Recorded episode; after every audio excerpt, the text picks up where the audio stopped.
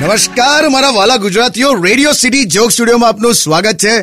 કિશોર કાકા happy new year હા હે? એટલે ક્યાં ધ્યાન છે તમારું? શું કરો છો મોબાઈલમાં? એટલે હેપી દિવાળી ને હેપી ન્યુ યર ના કંઈક આઠસો નવસો મેસેજ આયા છે. એ ગઈકાલથી ડિલીટ કરવાનું ચાલુ કર્યું છે. હજી અઢીસો ત્રણસો બાકી રહે લેન થોડા કર્યા ને ડિલીટ કર્યા. કાજુ કતરીના ત્રણ પેકેટ આલ દઈશ તને બસ. લનત ખાવી કાજુ કતરી યાર. બહુ બધા પેકેટ છે લા. પણ નથી જોઈ તમારે યાર. તમને જરૂરત મારા ઘેર પડ્યા ચાલો ના ભાઈ ના. પણ આનું કઈ કરિયાર વ્યક્તિઓ નથી આયા મેસેજો બહુ આવી ગયા લોકો તો લા રિપ્લાયમાં હો આડેધડ same to you same to you લખે જાઉં હમણાં એક ભાઈના બાપા ગુજરી ગયા તો મેસેજ કર્યો. લખે બાપા ગયા. તો એ હામે કીધું same to you same to you and your family કે? પણ કાકા બધા આડેધડ રિપ્લાય કરે છે મને પણ ખબર છે. આ બેસ્ટ ટાઈમ છે લા કોકને આઈ લવ યુ કહી દેવાનું. કમસે કમ હમેથી સેમ ટ્યુ તો આવેલા લા. સારો આઈડિયા છે. ના કરતો આવું બધું હા તો બધું પતી ગયું હવે તહેવાર પૂરો થયો. ચાનો મનો સોંગ વગાડ ને મને મને આ મેસેજો ડિલીટ કરી આલ યાર ચાલ. હા લાવ. લે ની માને.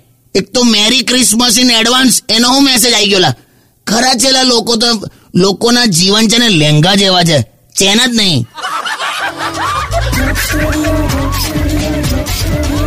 Beyond.